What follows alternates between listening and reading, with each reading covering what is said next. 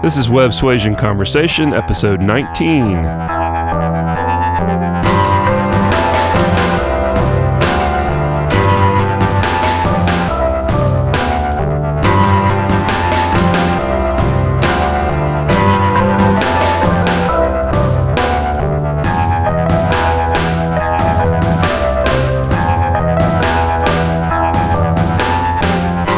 Welcome to the show. I am Ryan Williams, president of the Websuasion Group and Kapoka Studios here at Pinewood Atlanta Studios in Fayetteville, Georgia. Today on the show, we have Melissa Howell of Winterstorm Marketing. Melissa offers extensive experience as a strategic marketing consultant and social media manager. She focuses on Instagram, Twitter, Facebook, Pinterest, and YouTube as she creates personalized content, develops branding, and writes newsletters and blogs for her clients. She is focused on helping business owners find their voice in this digital world. We talk with Melissa a good bit today about social media marketing, and we're often working with marketing departments on helping us to promote our digital courses for our clients. Entrepreneurs and CEOs and executives have spent decades often learning their craft, honing their niche in their industry, and they have a lot of knowledge that they can teach to up and coming entrepreneurs. What we do for them is we take that knowledge and put that into a course. So it could be like a 12 week course that they come in and they film video modules for. We help them write the content, we help them structure the class, we create the website to host it, we create webinars to promote it. We work with marketing departments and marketing firms like Melissa's to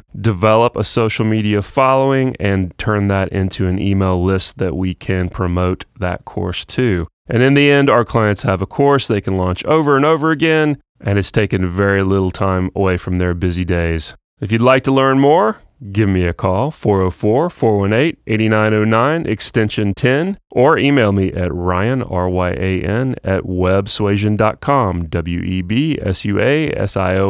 dot c-o-m you can also go to our website websuasion.com and on the homepage there is a schedule consultation button. Just click on that fill out the form and we will get with you with scheduling a consultation. Doesn't even have to be in person. If you are remote we can do it over video conferencing we can work with clients all over the country, all over the world, even. Our studio is located just south of Hartsfield Atlanta Airport in Atlanta, very accessible. And if needed, we can even work with remote video teams so that you don't have to come to us.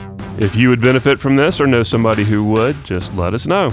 So now, our interview with Melissa Howell.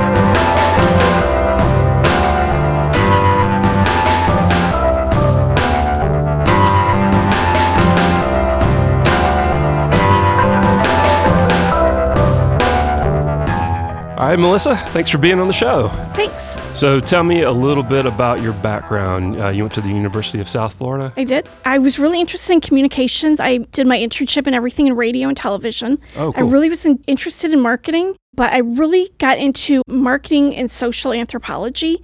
And that kind of went together because I found with anthropology that people make a decision, everything they do has a decision behind it. Right, So right. that really works with marketing because every single thing that you buy, you have to make a decision from a stick of gum to a car. So, how do you distinguish between psychology and anthropology? What What's the difference there, really? Um, I think anthropology is more the big picture. Psychology might be more like Individual. What, yeah, what leads to the person, but anthropology is your whole family. So, it's like a macro level view into people's decision making versus a micro kind of personal Mm-hmm. view. Interesting. Okay. So, what got you into that to begin with? Though? Why were you interested in anthropology? It's just something I've always been interested in. And Yeah. um, I did like communication disorders. My minor was in sign language. So I've kind of gone different paths. Was there a reason for the sign language? Did you know somebody that was no, deaf? I thought it'd be cool to work with dogs. And Oh. like they made me pick a major. Like I went to school for a long time.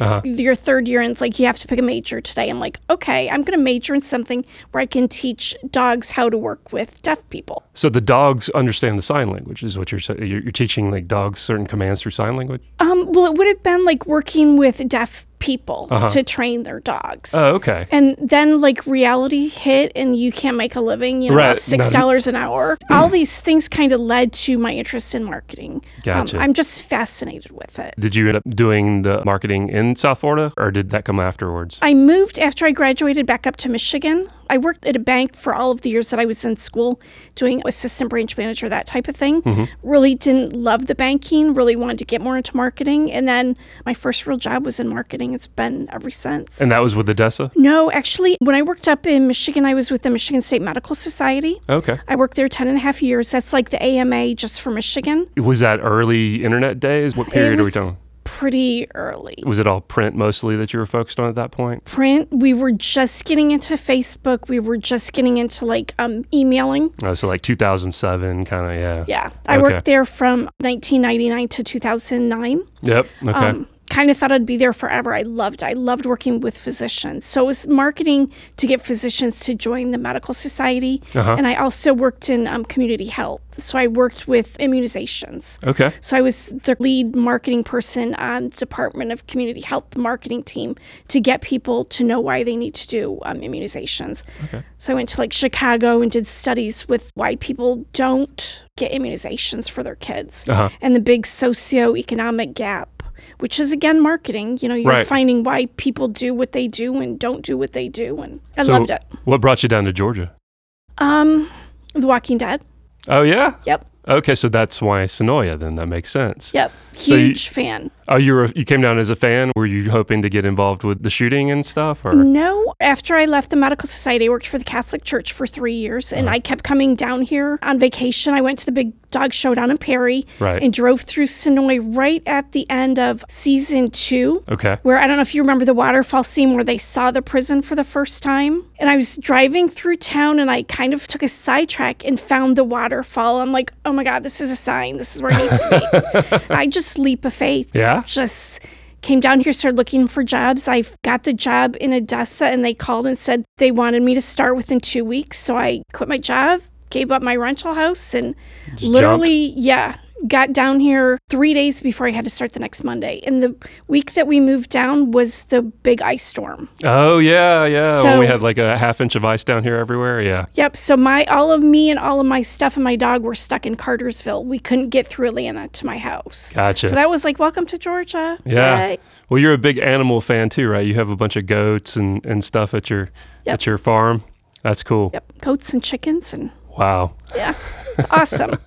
Well, that's a good area for it. Tell me more about ADESA. What were you doing with them at the time? I did marketing. I started working at the ADESA in Atlanta, and then my job became remote. So I did 14 auctions. Okay. So I did all of the marketing, all of the print, the social media, the contests, the events for auctions. My furthest one was in Seattle, What kind of auction site is it? auto auction. So you're marketing, trying to build up their customer base, their version of eBay. Pretty much Gotcha. dealers would come in every Wednesday and, you know, go through all the cars, buy them. So I was working on both the side where the car dealers are bringing in the cars Right. and the car dealers are buying cars. So totally different industry for me. And you've got a bunch of other companies that you've been involved with over the time, and then you've started a bunch of companies. What made you decide to go out on your own? What was the impetus for that? Well, the job that I was at with the death, so that became a remote job working from home, was all being moved back to Indianapolis. Okay. So all eight of us marketing or people were told we could move to Indianapolis or we could stay. And Right. it just was like, you know, another leap of faith. Right. I have a really successful nonprofit that has been built through social media. I did marketing for the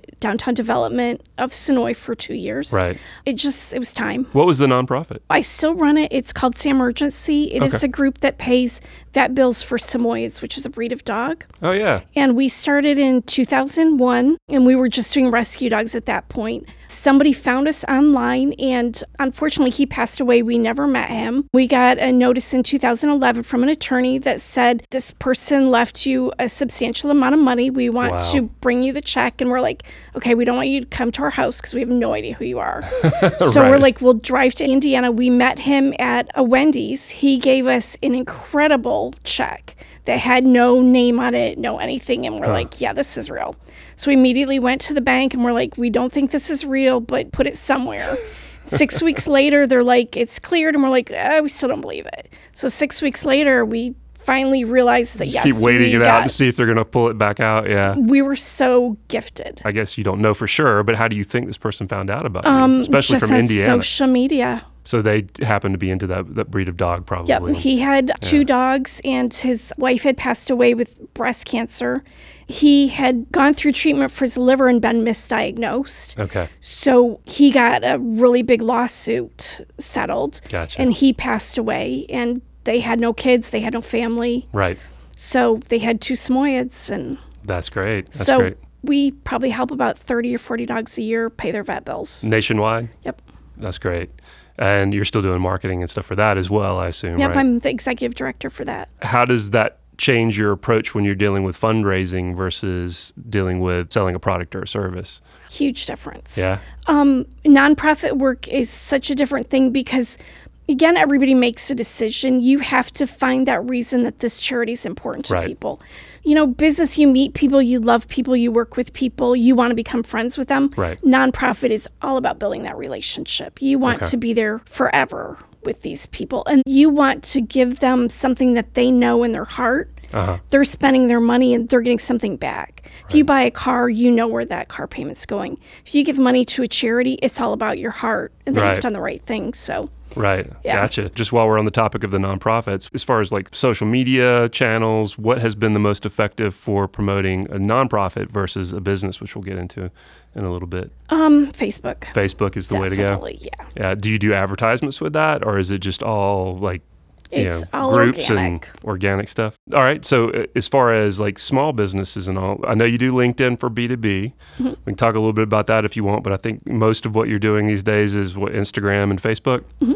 So what are you finding, especially with Instagram and Facebook being the same company? Obviously, they're obviously using Instagram as a testing ground for changes that are coming to Facebook probably next. How is that changing things for you? I think is a big picture. The fact that Instagram is not doing as much with hashtags is hurting everybody. Everybody's algorithm is down. Okay. Um, across the board, everybody is losing followers or not gaining as many. Right. Before, you know, even a year ago, you could buy followers. You could do things that were corrupting the system. Right. And yay, Instagram said, we know what you're doing. This isn't going to work anymore. Right. So I don't believe in doing anything that's not organic because it doesn't make sense to have a big audience if you only get a small percentage of your audience engaging with you. Right. It actually hurts your rates, everything, your engagement. Right. Right. So, um, So better to have 500 people that really love you than 24,000 that. Yep. That's what I tell everybody. You're better to really find great people follow you and that they're really engaging with you. How do you foster that though? Is it through directly engaging with your followers, or like how do you build that kind of community? A lot of it is that, you know, you don't want to be salesy. You want to be reaching out to the people that you want to work with. You want to build up that community of, you know, if you've got a client base, people that have helped you along the way. Right. You know, people that you've served and that have served you too. You want to be engaging with them. Hey, you're doing a great job. That might not give me something right now, Right. but it never hurts to you know tell somebody hey you're doing a great job trying to find people that you want to work with again you know prospecting for people on instagram Uh-huh. finding the right people Just through using a search on Instagram to find people who have posted about similar topics and things like that. Mm-hmm. and you can search you know now by instagram by hashtags so Right. again it's not as good as it was in the past but you know you want to be engaging with people that have your like-minded things And when you're engaging, are you just leaving comments on their post? Are you friending them or following them? And are you doing any instant messaging? Have you found any of that to be effective? I don't think instant messaging works as well as other things that you can do. I think you're better to just actually engage, you know, organically with people, follow them, like what they're doing, you know, Right. great job, that type Make of thing. Make comments, yeah. Um, you know, messaging is still to a lot of people really salesy. Yeah. And I'm not a really salesy person. Yeah. So I'm not, you know, I don't want to go home and have 50 messages that I feel like I have to respond to. Right. And, I mean, they're always like, hey, check this out. This is this thing I did. It's always very kind of selfish. It's Yeah, not- exactly. Right. Yeah. mhm. It's not engaging. It's, hey, do me a favor kind Right. of thing. And that's just not me. Which is funny because you don't see that as much on Facebook. You know, that behavior is sort of played down. Maybe it's just because it's an older platform and it's kind of developed more. But on Facebook, you get start getting salesy and people ghost you pretty quickly. Mm-hmm. What do you think has been the most valuable for a business? Is it more Facebook, Instagram, a blend of both, Pinterest? Well, 80% of population is on Facebook. You can't beat Facebook. Right. I mean, it is the place to be. No matter what you want to do, you have to have a good Facebook presence. You know, people are going to Google you, they're going to find your Facebook page. Right. And they're not going to find your Instagram page, they're going to find your Facebook page. Right. To me, I suggest every my client you need a good website because that shows what you do. Uh-huh. You need to be on Facebook to show who you are. Okay. And you can do one without the other, but you shouldn't do one without the other. Right. Because people expect both. The website is your credibility and the Facebook is your behavior. Yeah. Yeah. So, what kind of information are you posting for businesses usually on Facebook? My main goal is to be the voice of my clients. I really get to know them because I want somebody that goes to their Facebook page to think the owner's writing this. Right. The person that I go into the store is writing this. So, you know, I have some clients that are really serious and their Facebook page is very calm, very serious, very educational. And I have fun clients that like to tell jokes. Yeah. And I'll put jokes on there and sometimes they're stupid and um, people engage with them. I'm like, I put one comment on one of my posts, like, we like to take our dogs for a car ride. Show a picture of your dog. I had the best engagement of that. I Right, like, I saw that one. Yeah, like it's crazy. Yeah. But um, people want to know that, you know, if they're not going to follow your Facebook page if you're like, buy this, buy this, buy this. Right.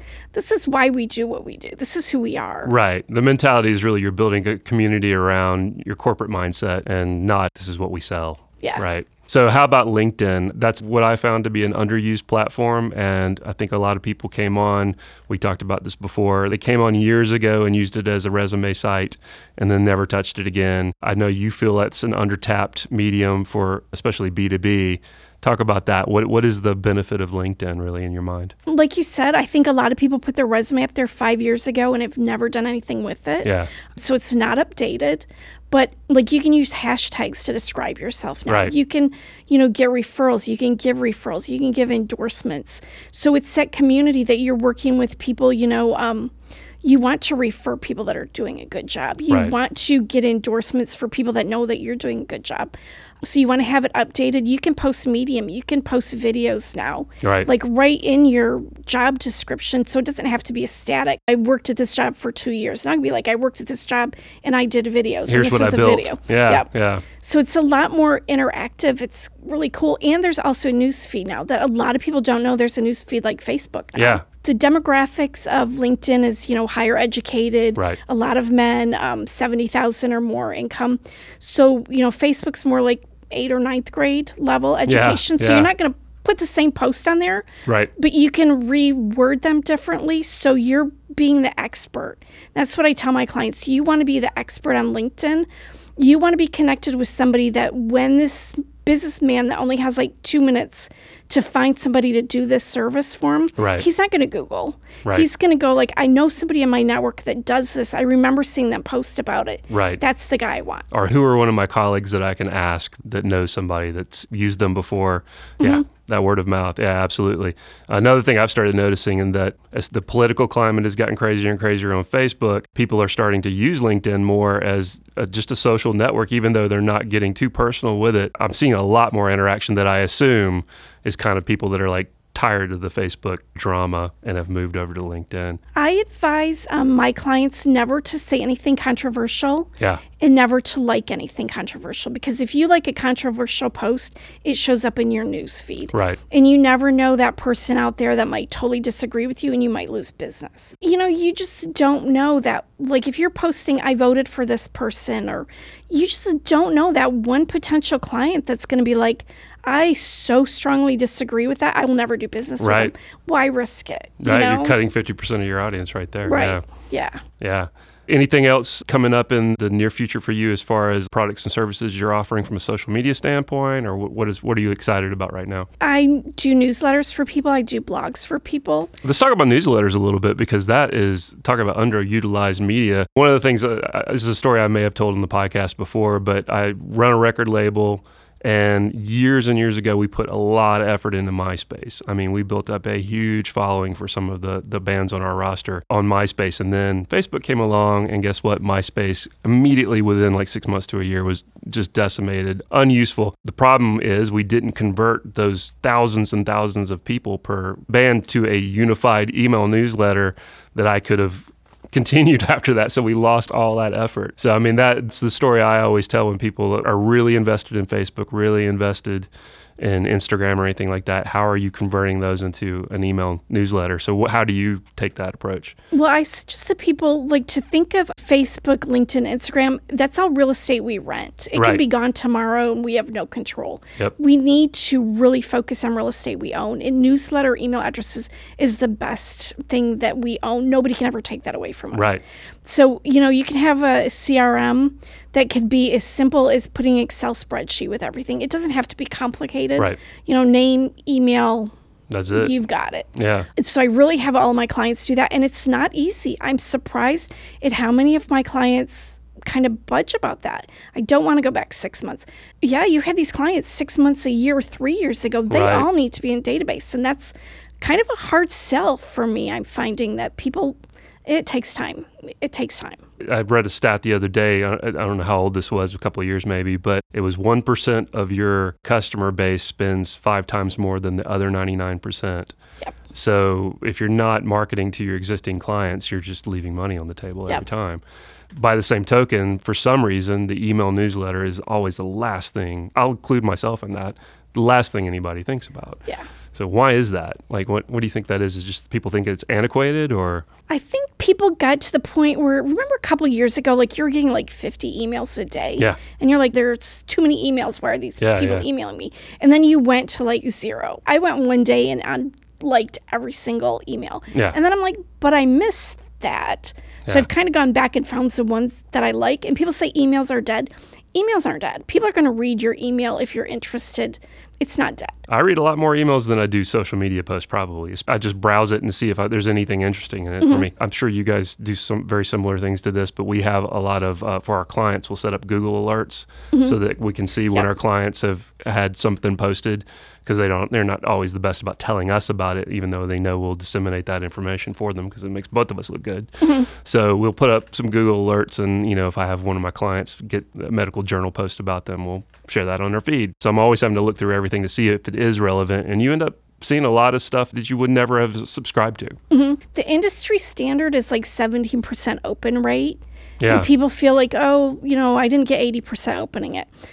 It doesn't matter because they're seeing what the thing is. They might Yeah. open it, they might not. But like, I've got some things that I get and I don't even open it, but I'm like, yeah, I need to order again from them. Right. Or you just don't know how powerful that is. And consistency is everything. If you're going to send out a newsletter, the best times are like Tuesday afternoon through Thursday afternoon. Okay. The, statistically, the best time to send a newsletter is 1.15, Tuesday through Thursday. Okay. Because people are coming back from lunch. They don't want to do anything. They're going to open your email. That's statistically. Interesting. Monday, Friday, Saturday, and Sunday, horrible days to send out business newsletters. Okay. People are not in the buying mood those days. well, um, I, I've been messing that up then. Um, and you know, MailChimp or any of those Yeah. Places make it so easy to just schedule. I always suggest, you know, if you're going to do one, don't randomly do one one week and then three weeks later and then two weeks later. Try to get a schedule like every Wednesday at 1.15. right, or every two weeks consistently or something. Yeah. Yep. Just so people can kind of know to expect to have it in their box and you're reminding them again, you know, I might not want to read through everything that's going on right now, but Mm-hmm. Yeah, it's triggered my mind. Yeah, I know I need to do something now. Now, I think the thing that holds a lot of people back from doing something like an email newsletter is, con- or, or anything really, is content. So, how do you source content for those newsletters? Uh, do you take your social media content and kind of fold it into the newsletter weekly, or, or what's your approach for that? I do that a little bit, but I like to schedule my newsletters on Facebook. Okay. So I don't want to have like a bunch of, you know, the same content. What do you mean by that? Schedule them on Facebook. Um, like through MailChimp or the other sources, you can send it right up to Facebook. So when your newsletter goes out, you It know, posts Wednesday at 115, yep. Post a version of it to, to Facebook as well. Yep. So I don't want to have, you know, a bunch of the same content. Usually longer content in the newsletter. Okay. But newsletters, you know, don't have to be like 10 articles anymore. You Right. can easily put three things and, you know, a picture, or Uh-huh. it doesn't have to be that much work. I found the same thing with social media. People get like, I could do this. I really could do it. But that's like sitting down. I'm not going to do it. Blank page syndrome and Yeah. And if Yeah. everything should be scheduled for all of my clients, I schedule a month out. Okay. for everything. So they get time to look at it. I'm if I was as a client do some time, oh I'll just jump in Monday and post something. I'll just jump in Wednesday. Right. It's never gonna happen. Never going to happen. Yeah. You Yeah. get busy, client fire you're putting out or something. Yeah. Yep. I think that everybody should be on a year plan. Okay. So we should be deciding, you know, calendar years coming up soon. We should be working now on what we're going to do for Christmas, what we're going to do for January. Okay. It's another thing that it's really easy to say, I'm just going to pop something out, you know, for Halloween. If you're looking at Halloween, you're kind of a little bit behind the eight ball right now. Right. If you're, especially retail or restaurants. Should be looking at like Easter right now. Right. yeah. I mean, I've had clients like, what can I do for Memorial Day? I'm like, you don't even have time to promote an event now. yeah. So newsletters are a really great place to be like, this is what's coming up, and it keeps us on track too. If you have a calendar in there, these are the events that we're going to have. These are the specials. It's really good to have a moving calendar in there so people can see this is what we need to know, and then always write something in the article. You know, back to school or college football's huge right now. Yeah. Um, you tailgating, Halloween. We've got Thanksgiving. Now is like the time. Right. Everybody can talk about stuff that's going on. with the social media stuff and newsletters and all of that, it's not an immediate effect that people are going to see. So, what have you found tends to be the timeline of that consistency that you actually start seeing returns? I would say like three months. You That's can really start to see. And I tell people it's a marathon, it's not a sprint. Yeah. You know, you can't go in to be like, I posted something. Why don't I have somebody calling me right now? It's got to be Right. consistently. And one of the Facebook speakers said, which I thought was brilliant if you were walking down the street and somebody came up and said they were selling shoes, you'd be like, get them away from me, weirdo. Right. But if every day for seven days they're selling shoes, you'd be like, this guy might know what he's talking about. Right, right. Yeah, that's all the consistency. Especially if you're sharing information about them, not saying you need to buy these. Yeah. Like, say, here's what you need to know about these. Yeah. You know, I have people call me, oh, I want to start doing Facebook or Google ads right away. You have to make your page work before you can start throwing that out. Yeah. You can't just say, I'm going to have an event this month. I haven't done anything in Facebook in six months Yeah. and start throwing out ads because people are going to look at your page and they're going to look at that history and be like, Yeah. is this real? Are they brand new? And the same thing with if you take a break from social media, you don't know how many people are looking at that page going, are they out of business? True. You know, Yeah. I want to eat there, but they haven't updated their menu in two months. Right. It's consistency, consistency, consistency. So, what clients tend to be your best? Is there particular industries that you prefer working with, or? I have a lot in the medical field. I've got a lot of business to business, Uh huh. some professional services clients. So those seem to do really well. So when you come up with this content, you need to frame it for an audience. How are you finding out what that audience is for that client? Do they ever even know what that audience is? Do, is that something that you have to help them find? I do. And that was when I started out in business in my own, coming from the corporate world. I always assumed everybody would know who their ideal clients were. And the first couple client meetings I met, I'm like, who's your ideal client? And they're like, um, everybody. Right. And I'm like, mm, no. And to me, I can look at somebody's business and be like, these are your top five ideal clients. Right. Because that's how I think. Right. So it's, I never want to put that on them. This is who your ideal client is, but I want to kind of work backwards. Uh huh. How do we get to this client? You know, what do they have that has in common with other clients? What does that And process look like of working backward? Asking a lot of questions that I kind of know the answer to. Sort of leading, leading questions. Leading questions, yeah. To try to get them to, even if we have to write it down, you know, what does this client look like? What do they have in common with everybody else? Mm-hmm. Can they afford you? Are they going to connect with you? You have clients, and marketing people are great examples. We all refer back and forth to each other. Sure.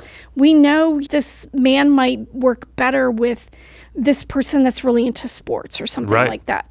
So it's just finding, you know, who your ideal person is Yeah. and doing everything to grow them. You know, there's enough clients we're not stepping over each other's toes and we're referring back and forth and Everybody is not your client. Finding your audience is the same thing as kind of finding your niche. What you do best, what makes you unique, what differentiates you. And that's kind of become the theme of this podcast in a way. It's, it's great that you're doing that for your clients. thanks. Well, cool. Well, thanks so much for being on the show. Thanks very much. I appreciate it. Thanks for listening to the show. If you haven't already, please subscribe to us on your favorite podcasting network. It could be Google Play, Apple Podcast, Stitcher, Spotify, or wherever you get your podcast. Also, please go to our website at websuasion.com, W E B S U A S I O N dot C O M. And there's two things I would love for you to do. One, click on the social media icons at the top on the YouTube link and subscribe to our channel on YouTube and click the bell icon so that you will be updated anytime we post new videos. We often do about 10 to 12 video clips from the interview sections that you can share across social media throughout the week. The other thing I would love for you to do is sign up to our newsletter so that you can be informed of upcoming guests on the show. Just go to our website and you will see a pop up for the Business Growth newsletter. Sign up for that and you will be notified every time we post a new podcast. Next week on the show, we have David Weiner of Cashflow Strategies. He's earned the nickname Mr. Cashflow. He finds ways to increase his client revenue, lower taxes, and cut expenses through cost segregation studies, profit recovery, and cost reduction. It's an interesting conversation. We hope you'll join us. And until then, have a productive work week.